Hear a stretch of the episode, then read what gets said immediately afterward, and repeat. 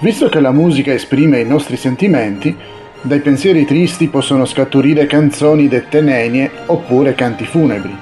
Nell'antichità, tuttavia, questa forma di canto era limitato al repertorio della musica degli ebrei.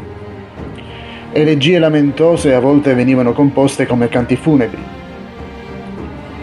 Un particolare tipo di cantico era lo Shigayom. Era una composizione simile a un lamento e indicava un tipo di canzone altamente emotiva con rapidi cambiamenti di ritmo.